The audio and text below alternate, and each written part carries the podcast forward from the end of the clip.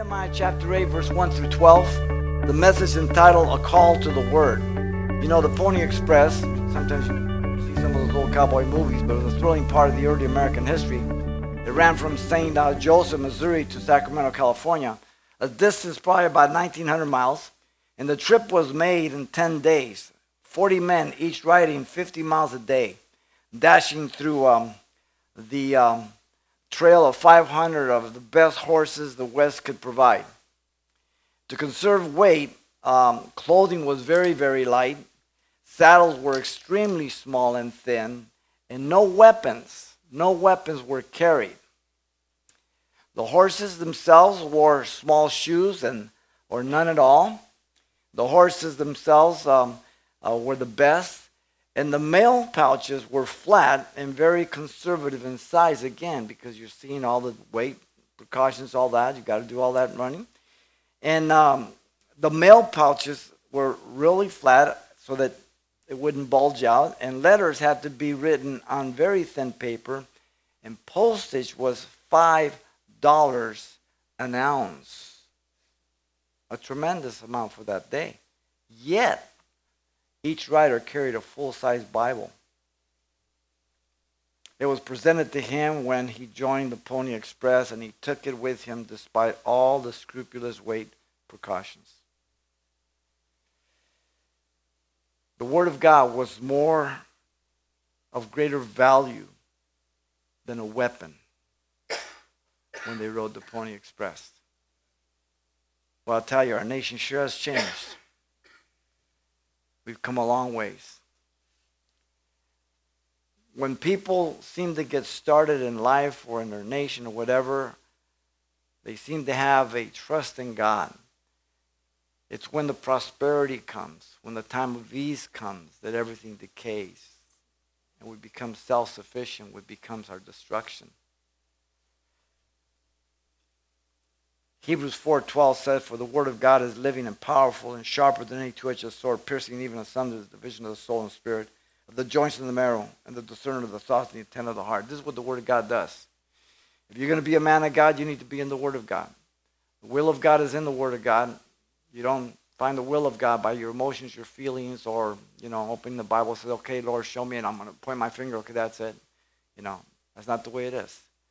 It's very clearly written in the Word of God.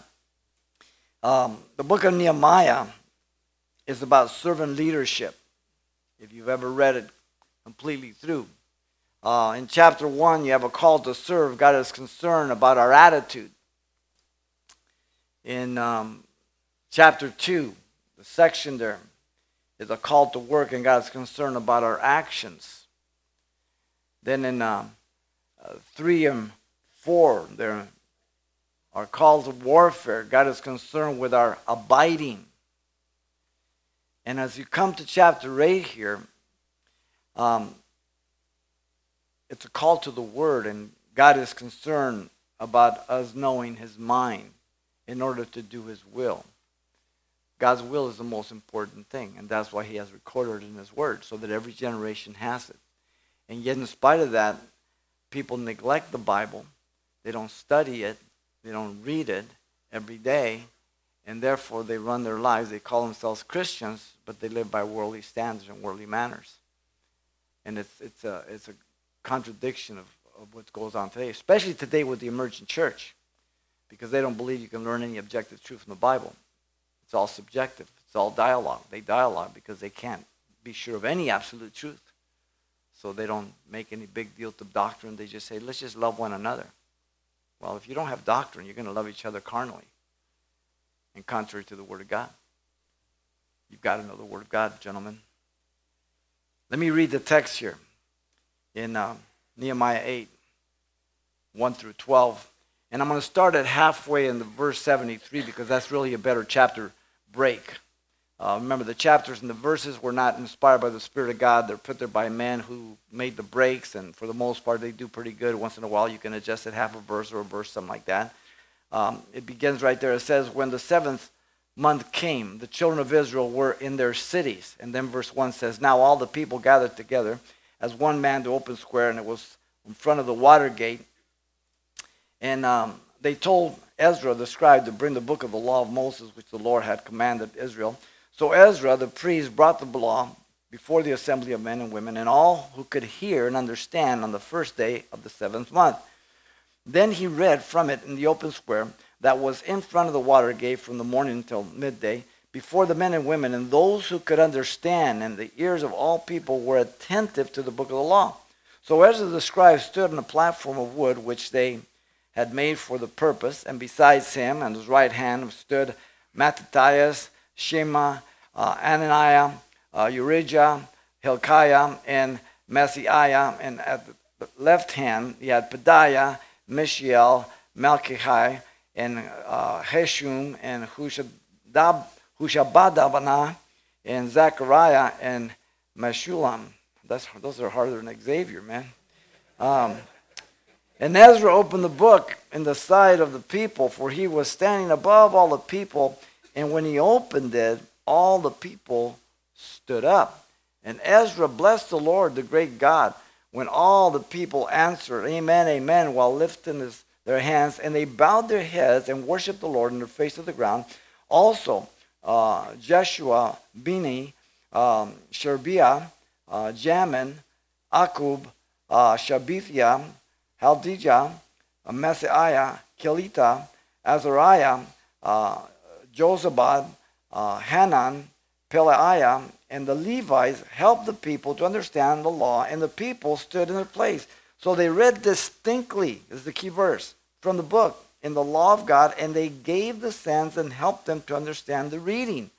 And Nehemiah, who was the governor, Ezra the priest and the scribe, and the Levites who taught the people said, All the people, this day is holy to the Lord your God. Do not mourn or weep. For all the people wept when they heard the word of the law. Then he said to them, Go your way, eat the fat, drink the sweet, send portions to those for whom nothing is prepared. For this day is holy to our Lord. Do not sorrow, for the joy of the Lord is your strength. So the Levites quieted all the people, saying, Be still, for the day is holy. Do not be grieved. And all the people went their way to eat and to drink and sent portions and rejoiced greatly because they understood the words that were declared to them. Nehemiah's call to the words here, notice, is characterized by three truths in this whole section. First, we're going to see the, the realized, that is realized by the personal hunger for the word. That's the first thing. A call to the word is realized by a personal hunger for the word. You have this from the middle of the last verse right to verse 3 of chapter 8, okay? Then, secondly, we're going to see that it's rewarding by proper exposition of the word. This you have in verses 4 through 8. And thirdly, you have the results. It's in penetrating conviction of the word in verse 9 through 12. And so the text unfolds for us. Remember, these people have been in captivity 70 years. Okay? Let's take the first. A call to the word is realized by personal hunger for the word. Notice first, all the people gathered together as one man and told Ezra to bring the law of Moses. Man always responds to God. Simple principle. God initiates, man responds. Not, no, no man has ever initiated. People say, oh, I've been looking for God. Liar. Nobody's looking for God. God initiates and we respond. God is always the initiator. Real simple. The emphasis is on being one mind and purpose, desiring God's word. God had put them in captivity 70 years. Now they're back. The occasion is just weeks after the completion of the wall. We get this in Nehemiah chapter 6, verse 5. They have seen God work for them. They've been in captivity for 70 years. Now God brought them back as he said he would through Jeremiah. And now they see the wall is built. Walls act as protection. Without walls, the city can be overcome. Now they knew that they were free from captivity and in the land, and the walls were built. But if they didn't return to the Word of God, they would be destroyed again. You see? The word is the most important thing in our life. From there, we can build the walls of safety or whatever it is, but it's the word of God that's important. This is why they went into captivity, because they broke, they disobeyed the word of God. Notice all the people were there, those who were old enough to appreciate and discern the meaning. Verse 2 The priest Ezra brought forth the law. The congregation was composed of men and women, and all who could, listen, hear and understand. Okay? There's no children here that can't understand. And there were kids with them. Okay? The date was the first day of the seventh month. So he specifically wants us to know the dates because it shows us it's post captivity and that God had been faithful to his word. This is the first of October, the Feast of Trumpets, announcing the holy month of the new moon. It's the holiest month of the Jews. October 1st, the Feast of, um, of Trumpets, uh, announcing the, the uh, new moons. You have Yom Kippur the 10th. You have the Feast of Tabernacles, 15th to the 22nd. Okay? That will change with the Jewish calendar, but the Gregorian calendar. That gives you an idea. Now, all the people, notice, counted the cost of time to hear, and they were attentive. Look at verse 3. Okay? They took the time and they were attentive. The word was read from daylight to noon, about six hours. People complain if I teach an hour. Are you kidding me? I, don't see how pastors could teach a half hour, 20 minutes. With Christianettes, sermonettes for Christianettes or or DERBs or what? How are you going to get through the Word of God? They spend more time on begging for money or announcements or programs than the Word of God. It's ridiculous. The hunger the, for the Word was greater than the amount of time it took to hear. Every pastor knows what's going on in people when, when he's teaching. If people are paying attention or not. If people are interested or not. If people are writing down or not. Or if people are looking around. I see everybody every time I speak. You're very aware what's going on. And when you give God's word, the Spirit of God can work in the hearts of people. People try to entertain Christians today. Bad, bad, bad. Because if you do a good job this time, you've got to up it one next time. You've got to keep changing everything. But if you teach the Word of God, you do the same thing every time and you let God take care of it. He does the work. Notice the word all. It appears in all three verses. They were in one accord as to their desire to know the mind of God, to do the will of God, because that's why they went into captivity. Because they knew the mind and the will of God, but they didn't do it. You know, in France, there once lived a poor blind girl who um, obtained the Gospel of Mark with raised letters uh, of Braille, and um, her fingertips would peruse the Word of God, and from constant reading, they became real callous. And so she was losing the sense of touch to read the letters. So one day she thought she would make it better. She was blind and she took some scissors and cut the ends of the calluses and all that. But to her amazement, she had cut so deep that she lost the sense and she couldn't feel anymore the letters. And her cry out to God, she grabbed that braille book and put it to her lips, and she realized her lips were more sensitive than her fingers, and that's how she read by her lips. How often do you pick up your Bible, gentlemen? How many Bibles do you have at home? Do you value God's Word? I would say that we probably have five, ten Bibles at home. All of us easy. But it's how often do you pick it up? Read it. Study it. Let it penetrate your mind and heart. Obey it. God would have us all to gather together as one man with a, such hunger for God's word that we would say, bring God's word. This is what's lacking in the church. Uh, when Pastor Chuck got called by the Lord out of Foursquare, he began to teach rather than preach. And God began to bless. And he uh, brought the church to a new level, teaching the Word of God expositionally, verse by verse, chapter by chapter. And now it's kind of like the church is reverting back to old Pentecostalism with the emergent church, right? Motivational speaking. Okay? You have all these young, you know, uh, trendy kind of guys that motivational speak and, you know, they, they don't even teach the Word of God. But people love it. They love to be entertained. And yet the Word of God is the only thing that can really keep us on target. Jesus said, as he answers Satan, it is written, man shall not live by bread alone, but by every word that proceeds from the mouth of God in Matthew 4 4. Yes, the Word of God is going to give us life. The Word of God is going to direct our, our homes. God would have each of us not simply to gather to feel good, but to hear and to understand the meaning and, and obey the Word of God and to live a holy life. So, whatever revelation we read and understand, then we have to apply it to our lives.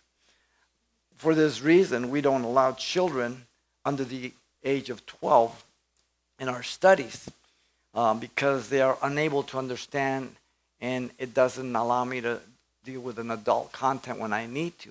And sometimes people will get, and this has been through the years. I mean, I've been around. We've been in Pasadena since on, uh, the well, Alhambra 1980, and then you know 86 we moved to Pasadena. So you know we're, I was I started. I got born again in 73. So 44 years is a long time. You know, I've seen people come and go, and people all with their lame excuses. Well, you guys dividing family, you guys out of worship. Bye. Hopefully, if you get to a church that allows your kid to sit next to you that's under 12 years old, I hope the person next to you can understand and read because your kid's going to be playing with the pencil, everything else, and talking to you. And he's going to hate church because he's bored. He should be in the Sunday school with the kids where they're going to teach him on their level. But see, people have screwy ideas about the church. this is Old Testament. It says everybody who could hear and understand on that level. Very important. Be diligent to present yourself approved of God, a workman that does not need to be ashamed, rightly dividing the word of truth, 2 Timothy 2.15 says. So the study of the word of God. Some of you guys are just come to the Lord. You're a year, you're two years in the Lord. The book looks so impressive. It's just overwhelming. But listen, you start with one book. Start with a small one the book of Jude, one chapter. Then move to a two chapter, three chapter, four chapter. Then before you know it, you're in Isaiah 66 chapters. Okay? You start somewhere. It's like how do you eat an elephant? One bite at a time. That's how you do it. Okay? I mean, the first time you ate an In-N-Out, you ate one hamburger, right? But then two years down the road, you're having two double doubles at midnight, right? How'd you get to that amount? You just keep eating, right? You create an appetite. That's how. And you were even thinking about getting a third one. God would have us to count the cost of having and hearing and understanding God's word. Notice they stood for six hours. It says they were attentive, not bored. See, people come to church for many different reasons. Some people to be entertained, some people to use the church or whatever it is, but when you come because you love God and you want to search God, you want to hear His voice, then you're attentive. If you come to hear a man, you're going to walk out empty. If your heart is lifted to the Lord, God's going to speak to you and guide you and direct you. It's important. You're going to learn the Word of God. It's going to take commitment, gentlemen. Jesus said, Blessed are those who hunger and thirst after righteousness, they shall be filled. Matthew 5 6. Everything takes time. Everything that's valuable and lasting takes time. To destroy it takes a thousand of a second. Like that. Fast. As the deer pants after the water brook, so pants my soul after you, O God. Psalm 42 1. The way we used to hunger and thirst after partying and drinking and drugs and everything else, that should be your desire now for God. Okay? So a call to the word is realized by personal hunger for the word.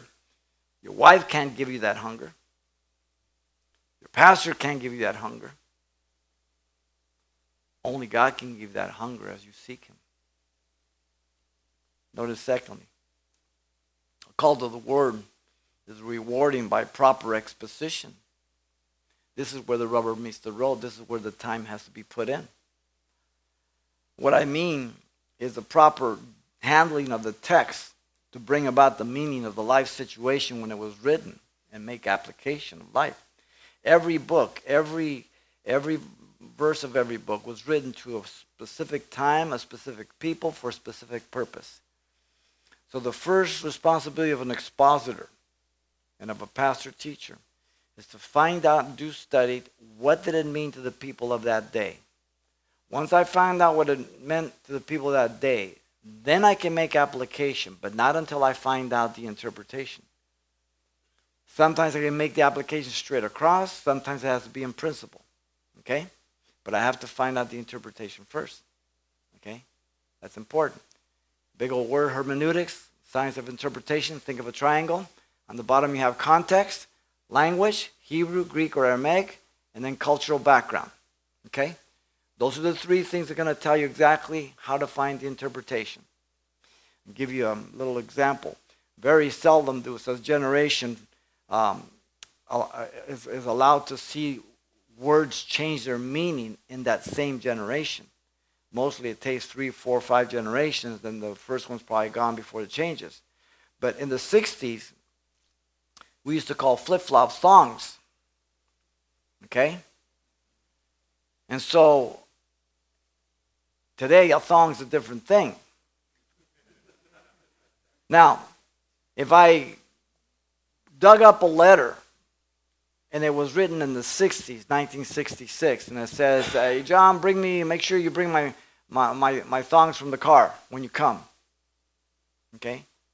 And then I find a letter of 1990s, and it says, you need to go buy, buy some thongs. Now, if I dig this 1990 and I interpret thongs the way it was used in the 60s, I've misinterpreted this text. Okay? So I've got to do my homework, right? So it's not just reading. So those three things will guide you into proper interpretation. So you have to roll up your sleeves, spend some time, do some digging, and make sure you do some careful observations. And you only interpret what's in the text, not from the absence of Scripture. Now, Luther's word for the Reformation was Scripture alone. Scriptura sola. Nothing but the scriptures. Okay? Notice here in verse 4 and 5 proper exposition is accomplished by one who is called and anointed by God. Ezra the scribe is the one here on the wooden platform, six men on the right hand, seven on the left, gifted men to teach. Ezra opens the book, and all the people stood to hear. Now we've got something backwards here. I should be sitting, you guys should be standing. You know why they did that? Because it's easy to find out who fell asleep. Boom. Okay? Somehow got reversed.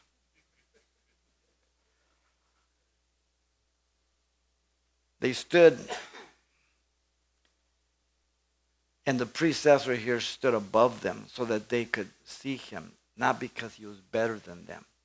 They've just come out of captivity. They don't know the Hebrew language. Okay? They've lost their language in captivity. These men know the Hebrew. They're ready scribes. That's where the synagogues began after the captivity. There was no temple for the 70 years. The great synagogue began and put together after the captivity. These men were ready scribes. Ezra's already a scribe that teach the Word of God. He knows the Hebrew. Okay? So these guys are interpreting for these guys what the text means. Because this text, remember, the word, their disobedience brought them into captivity. Their only hope, their only safety is to understand God's word and obey it. Very important. So proper exposition is accomplished by one who is called and anointed by God. Now, you can get to the meaning just as I do. I am called and anointed by God as a pastor teacher. But that doesn't mean that you don't, you're not anointed to understand the Word of God. We have the same Holy Spirit. Okay? We have different positions, but you have the same ability as I do. Okay?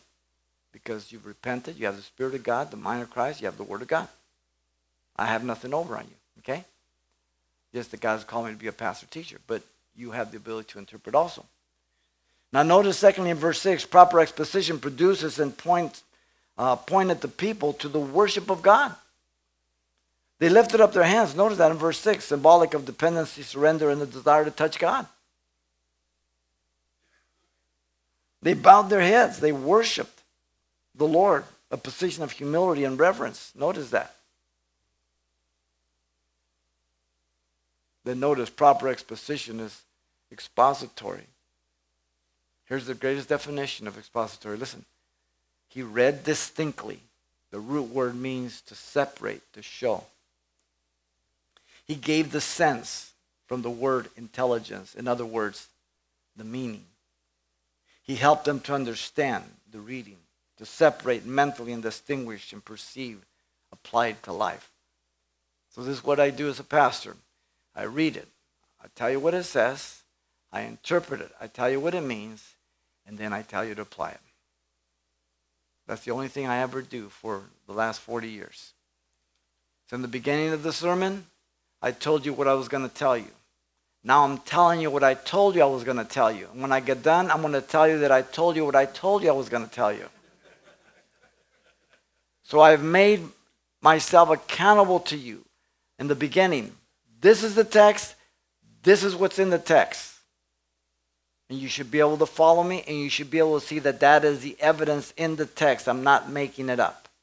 All right? It's accountability that you stick to the word. You don't go up rabbit trails and use the text as a springboard to go tell your testimony or something else. You stick to the text. You know, you pay a lot of money for a hound dog. I don't care if you pay $5 or $5 million. The test of that hound dog is when you take him hunting. If he goes up a rabbit trail, shoot him. He's worthless. Too many pastors, too many Christians are like bad hound dogs. They go up rabbit trails. They don't stay on the text. They get distracted. Martin Luther said, quote, I study my Bible as I gather apples. First, I shake the whole tree that the ripest might fall. Then I shake every limb, and when I have shaken every limb, I shake each branch and every twig. Then I look under every leaf. I search the Bible as a whole, like shaking the whole tree. Then I shake every uh, limb, study book and after book. Then I shake every branch, giving attention to the chapters when they do not break the sense. And then I shake every twig or a careful study of the paragraphs, the sentences, the words, and their meaning. Natural divisions, observations, key words, key phrases, key passages, parallel passages, cultural background. All of that comes into it, not just reading. I read my Bible in the morning every day to get through the Bible at least once a year. Just read it so that God ministers to me. But that's not study. That's just to have God speak to my heart, to get the Bible in me. So if you've been born again 20 years, you should have read the Bible cover to cover at least 20 times. Five days on, two days off, you've got the Bible licked in a year. You read 10 chapters, you can read twice a year. You know Spanish? read the English for six months, the Spanish for second month, the last half of the year. You Got it twice. Easy. Turn the boob tube off. Now, man, you live by priorities. I used to do all kinds of things. When I came to Christ, I dropped everything. I divided my life into three thirds. First 20 years, I was saved at 23, but it just rounded off the 20. First 20 years, I threw away. I wasted it. The next 20 years, God was going to teach me how to be a husband, a father, and then the last 20 years, hopefully, He would use me, and I'd be worth uh, prepared to be used. Well, when I got to 60, I said, okay, now what do I have left? I said, okay, maybe I got 15 years left. So I divide into three more, five, five, five. And if I get to those, then I'll break it up. I'll have, I'll put maybe seven, and I'll break it into threes because it keeps cutting shorter and shorter, okay? Because you're not going to live forever, okay? You could, but you don't know, all right? But as I keep going forward, I drop more things. Why? Because they're not, they're not important anymore. If I live 13 more years, I'll be 80 years old. 13 is nothing. So from here to there, there's some things that people say, hey, let's go do this. No, I don't want to do that. It's not important. So you have to live your life by priorities and importance where you're at. When you're first married, when you're first a father, when you're working a living, whatever it is, you have to downsize. You have to lighten your load by priorities. The Word of God will you that. Now, the calling and anointing is not determined by degrees and academic achievements, but by God's gifts. Okay? These guys here, by anointing of God. Ezra is called, um, in his mission is clear in Ezra 7, 6, 10, and 25, already scribe. The church is equipped with such men in Ephesians chapter 4, verse 11. Pastor teachers to perfect the saints, to do the work of ministry. God gives them, God anoints them, God calls them, God sends them. Proper exposition will always produce and point one to the true worship of God. If you study the Word of God and you expound it properly, it's going to lead you to worship God.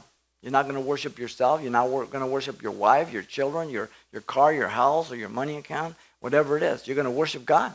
Your priorities are going to be right. Because we have a sin nature, we have a divine nature. And they're one against the other. You know, it's like the two Eskimos, they're in the bar and they're drinking, they're getting pretty crocked, you know what I mean? And they keep going, this one keeps saying, you know, I have these two dogs, man, a black one, a white one, they're always fighting. The other guy says, who wins? He says, the one I feed the most. So, who are you feeding the most? The old man or the new man. That's who's going to win. It's real simple. You don't have to be academic about it, okay? I'm not against education. Get all that you can. Once you get it, get over it. And move on in life. It'll be okay. Jesus told the woman of Samaria, You know not what you worship. God is spirit, and those that worship him must worship him in spirit and in truth in John 4, 22 through 24. The word and spirit. Because the spirit illuminates the word of God. They go together. The spirit never contradicts the word. Because the spirit is the other comforter, just like Jesus. He never speaks of himself. He never glorifies himself. He doesn't add to the word of God. He doesn't take away from the word of God. He doesn't contradict the word of God. So whenever you have people worshiping the Holy Spirit, get away from them. We're not to worship the Holy Spirit, ever. Praying to the Holy Spirit. We don't pray to the Holy Spirit. We pray to the Father in the name of Jesus. The Holy Spirit never speaks of himself. He never glorifies himself. He's shh, the silent witness of Jesus. That's what my Bible tells me. you see? So when you study, you understand the proper worship, the way to do it, the chain of command. proper exposition, again, is something that will grow your hunger for the Word of God. You'll be able to apply to your life. Because that text that you study, every text in the Bible means only one thing. One thing. It'll never change. So if I go through a book and I teach the exposition of it, you've got it down, that will never change. Now, the application may change. One interpretation, many applications, but one interpretation. There's very few verses, uh, a text in the Bible, they could probably fit in this hand. They can go one way or the other, one or two. But that's it. If you do good expository study, they mean one thing, and it means one thing in the days of Jesus, the days of Paul, and it still means the same thing today. No different. It's objective truth, ladies and gentlemen, not subjective truth. Objective truth. So a call to the word will is rewarding by proper exposition. This is why a lot of people aren't growing because the churches entertain them. Either with just pure worship or motivational speaking or just loving one another or just having community but never studying the Word of God. And so the body's anemic, weak bones, small little muscles, low energy. The Word is what makes you strong. Notice, thirdly, A call to the word results in penetrating conviction of the word. Verse 9 through 12. Now that they understand what it means, now they realize their mistake and why they went into captivity. All the people, notice verse 9, mourned and they wept when they heard the words of the law. The word was taught to all the people. The word was expounded to convict, not condemn. Conviction is when the Spirit of God deals with you about your sin and your need to repent from it, to abandon it. Condemnation is sin that has been already confessed and forgiven, and Satan rubs your nose in, or you rub your nose in, or somebody else. Okay? Conviction is what are you doing there? David, what are you doing on that balcony? David, what are you doing asking whose wife she is? Conviction. Do you know how many checks David got and he kept ignoring them? It's like, you know, when you're backing up in your car, you know? The closer you get to the object, the more, you know, it just speeds up, right? And if you ignore it, bam! Same thing in the Lord. No different. The day was holy to the Lord. Look, notice verse 9. A time of joyful celebration, not weeping because they heard and responded to the word of God. When all of a sudden you understand your faults, God convicts you. What are you doing there? I don't want you doing that anymore. I want you to treat your wife better. I want you to do this. And God makes that known to you. It's a time of rejoicing. The light goes on. You connect the dots.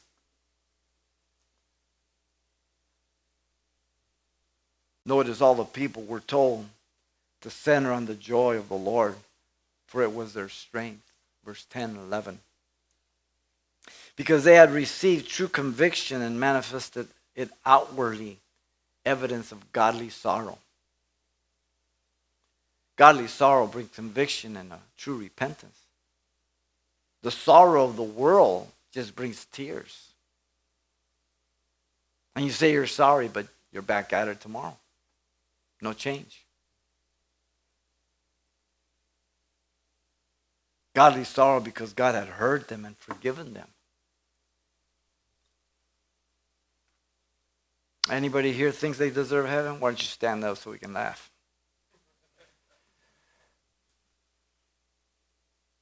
I certainly don't deserve heaven. God's grace, man.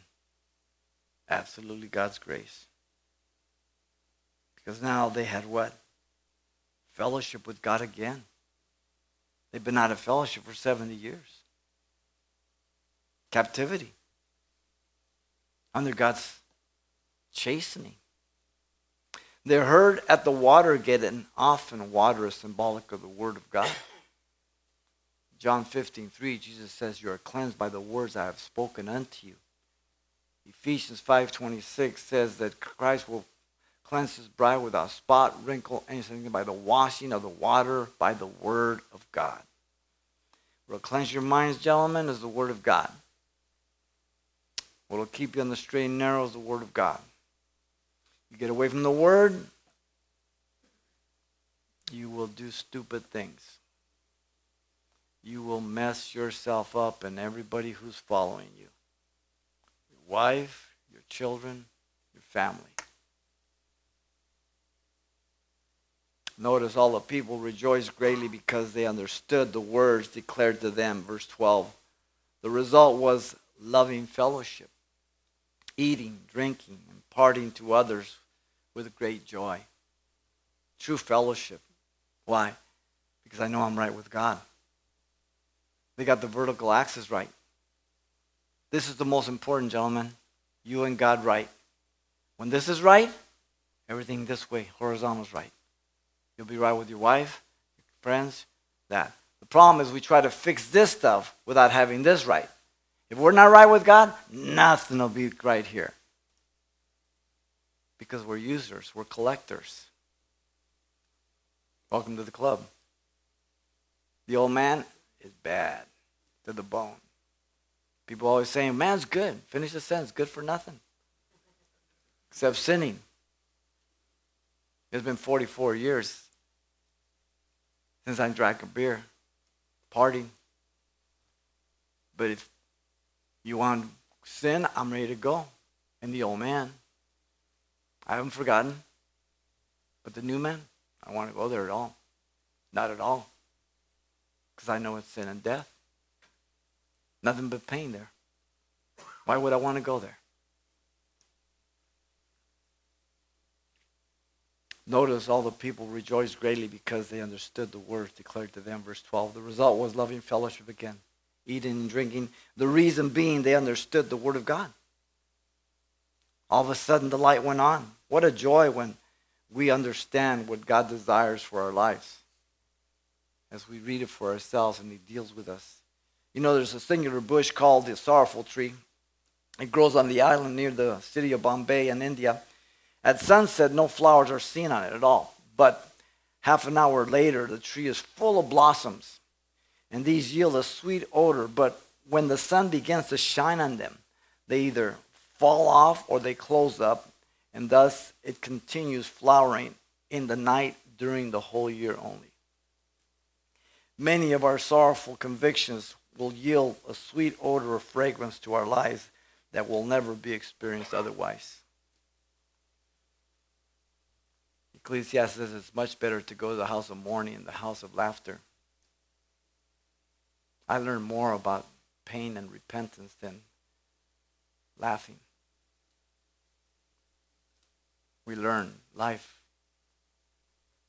the true value of gentlemen, what are really important, what is really valuable. The Word of God does that. But it begins with my acknowledging who I really am, not who I think I am not who I say I am.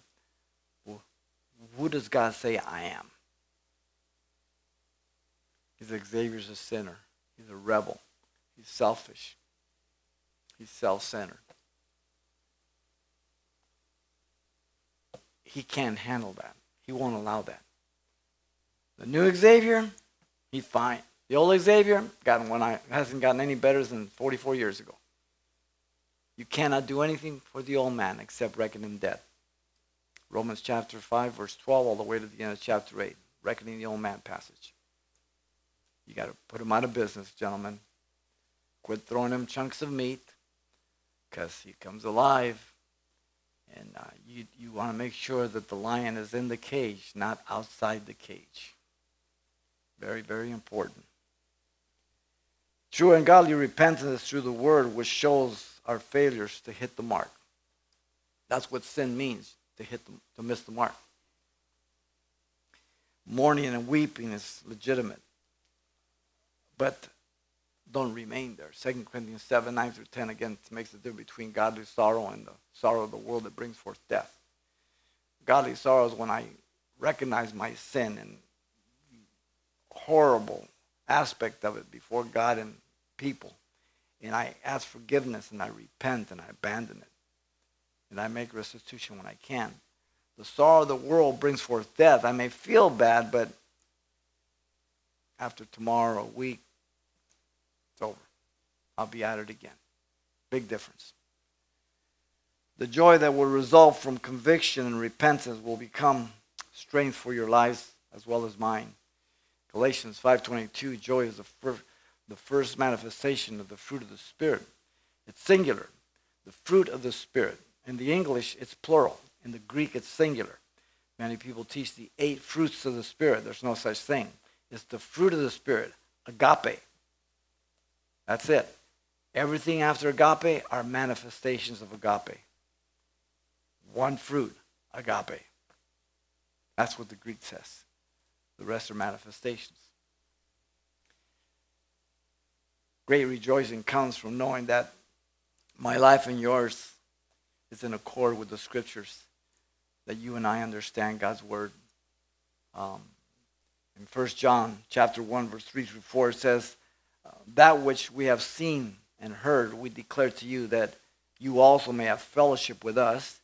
And truly, our fellowship is with the Father and with his Son, Jesus Christ. And these things we write to you that your joy may be full. That you have fellowship with God, we have fellowship with each other. So, the vertical and the horizontal.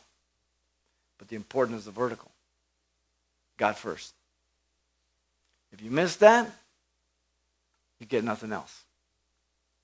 Just like Jesus says, if you get, you get the Father with the Son. You try to go to the Father without the Son, you get neither. you got to come through the Son. And that's the vertical axis. So a call to the Word results in penetrating conviction of the Word. 70 years. Most of these people had been born in Babylon. They just heard about God. Maybe they grew up and they saw Ezekiel doing some of his charades out there.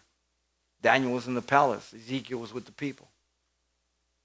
A lot of the false prophets out there. All of a sudden, the Word of God grabbed a hold of them. So Nehemiah's call to the Word here is characterized by these three truths. It was realized by personal hunger for God's Word, rewarding by proper exposition of God's Word, and results in penetrating conviction of God's Word. This is what the Word of God does, ladies and gentlemen. Not ladies, I don't think any ladies here, but gentlemen. Oh, there's one lady back there. There we go. But um, see, if you trust anything else, or if a pastor trusts anything else, then he's always got to try to persuade, always try to, you know, well, I don't want to offend. I don't, you know, just like Spurgeon said, you don't have to defend a lion, just open the door, let him out. Just let the word out. I'm only responsible for proclaiming God's word. I'm not responsible for your response. That's between you and God. My responsibility is to give you God's word straight without sugarcoating or anything else, and pray that your heart would be open for God to do a great work in your heart, and that uh, you guard yourself, you guard your flesh, you walk with God. Put on that armor, do good warfare, because um, Satan is like a roaring lion, seeking whom he may devour. He loves sleepy Christians. He's always looking. And if you don't put on the mind of Christ, if you're not being filled with the Spirit of God continuously, Ephesians 5.18 says, you're not in the Word of God, there's a lot of things that will take you away from God's Word. God is more than able. Unto him who can do exceedingly abundantly above all we can ask or think.